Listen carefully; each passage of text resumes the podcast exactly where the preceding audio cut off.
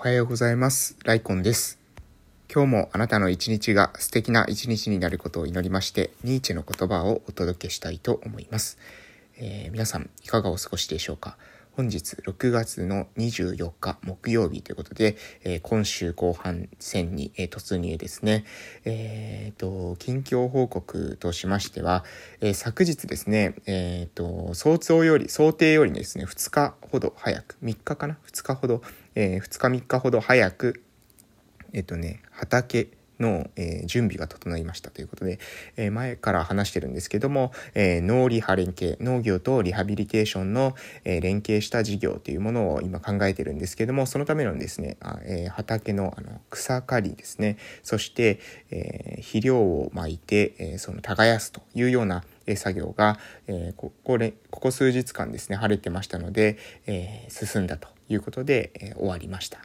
そんな感じでね、あの、今ですね、今のところ順調に進んでおります。えー、もう本当にね、えー、想像よりね、ちょっと早くあの進んだので良かったなというふうに思っておるところです。今日は、まあ午後からはですね、その、えー、農業に関する、えー、鍵になってくる、えー、まあその何ですか苗の確保っていうんですかね、え植えるものの確保っていうのを、え行っていこうかなと思います、え何を植えたのかとかですね。どういうことをするのかってことはですね今後配信の中でまああの徐々にねその出荷に合わせてですね少しずつ、え小出しにしていこうかなというふうに考えているところです。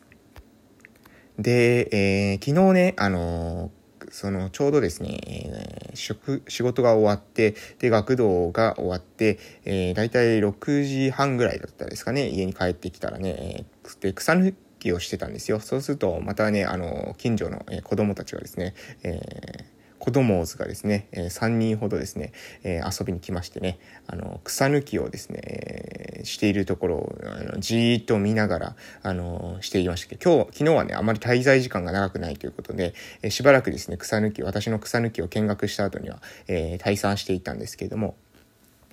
まあ、またね、あの、多分今日とか、明日とかあたり来そうな感じですね、あの感じは。うん、あの、なんかそういった感じをしました。はい。ということで、えー、あとは何ですかね。あ、あと友人がですね、ちょうどなんか結婚式が決まったということで、うん、あのー、ね、こう、もう何人目なのかな？私の、えー、大学の同級生って確かね10人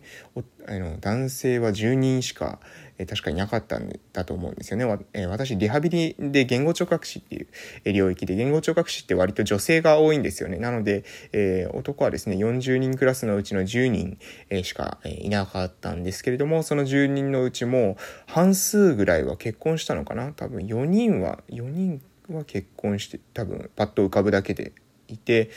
5人くらいいるのかな分かりませんけども大体ですね半数くらいということで26の年でもねまあ大体半数くらいの人って結婚するんだなと思って正直ですね若干驚いています。私はねまだあと10年くらいね、え、は全然考えてないというか、うんまあ、本当は10年後に考えているというよりも、えー、10年くらい考えていないといった方が正確ですかね。あのまだ先のことかなというふうに思ってますけれども。周り見てるとね、あの、あ、周りは結婚って結構早いんだなと、なんかダジャレじゃないですけど、あの、そういうふうに、え思いました。今日はですね、そうですね、まあ、メインでは、その、脳リハ連携の、え仕込みの、その苗の確保というところに、え、向かってですね、やっていこうかなというふうに思っております。はい。で、えー、今日のニーチの言葉をですね、そろそろ行かせていただこうかなと思います。それでは行きます。えー、今日は真実の愛に満ちた行為は意識されないというような内容です。それでは行きます。真実の愛に満ちた行為は意識されない。誰か他人に親切にした後は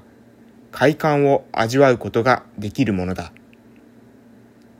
親切な行為や善行そのものが快感であるというわけではなく、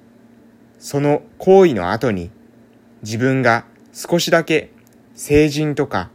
清いものとかに近づいたような気分を味わうことができるからだ。しかし、普段の生活の中で私たちが友人や知人に親しくする場合には、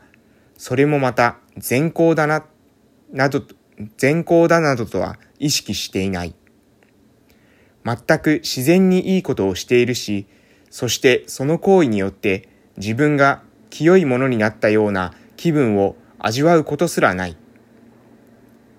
けれども、こちらの行為の方が親切を意識した行為よりも、はるかに真実の愛と心に満ち、上位にあるものなのだ。はい、えー、漂白者とその影から真実の愛に満ちた行為は意識されないというような内容です。親切にした後、親切にしたな、今っていうふうに思っている時っていうよりも、そうじゃなくて、えー、無意識にですね、行っている行為、普段の生活の中で私たちが友人や知人に親しくする場合にも、の善行、そういった自然に行うような善行の方が、よりですね、真実の愛と心に満ちて上位にあるものなんだよというようなことを言っています。これはね、どういうふうに皆さん解釈されますかね。まあ、要するに多分最初のうちは意識していてもいいのかなと思いますよ。その愛というか真実のうん、愛と真実の愛分からないよというふうに思われて、えー、なんかね、その意識してやるのはなんか良くないことなのかなというふうに、えー、思う必要はないと思うんですよね。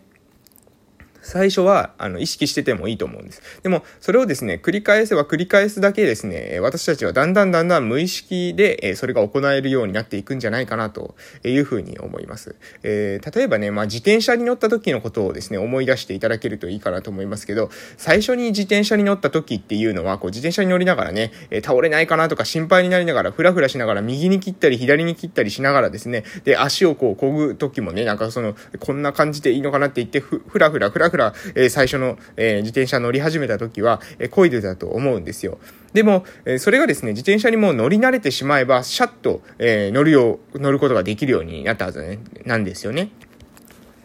つまり、え、自動化されたってことです。あの、その乗り方というシステムが自分の中でもう、え、感覚として入ってきた。え、そうしてシステムの中にも自分のシステム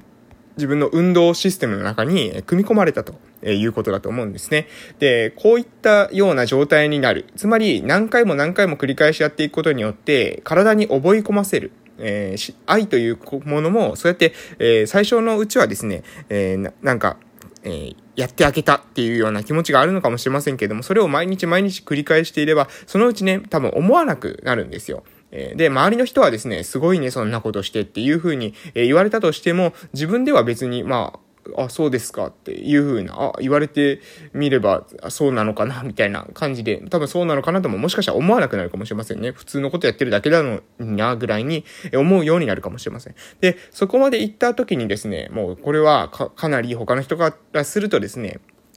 えー、到達しなしない、えー、領域に達しているということですよね。周りの人からしたらすごいことがもう当たり前のようにできてしまうというような領域に達しているわけですから。えー、こういった状態になるためには、やっぱりね、最初は意識しててもいいと思います。意識してても、それを繰り返していくこと。繰り返していくことによって、だんだんとですね、え無意識になっていく。自然に相手を思いやれるようになっていくのじゃないそういった、えー、段階を踏むんじゃないかなと、えー、私はそういうふうに思ってます。えー、皆さんはですね、どういうふうに思いますでしょうか？えー、まあ最初はね、意識的にでもいいと思います。えー、偽善の、偽善も善なりなんですよね。えー、偽善だったとしても、偽善と周りにね、言われたとしても、偽善も善なんですよ。偽善だから善じゃないわけで、偽善は悪ではないわけですね。偽善も善なんです。偽善を重ねていけばですね、そのな、そのうち、えー、自分の中に真の善が形成されるわけです。みんなね、形が、えー、形はですね、最初は、えー、その形からしか入れないんです。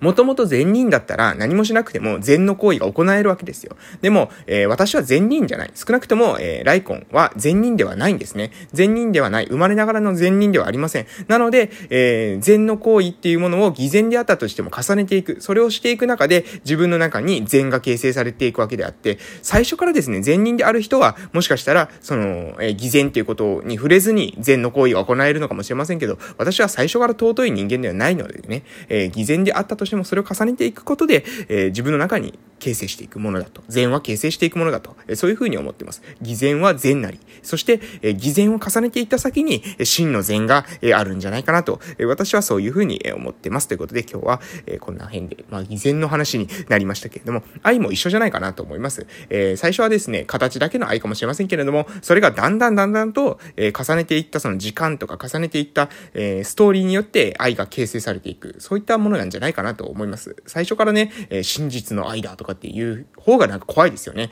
結構ね、あの、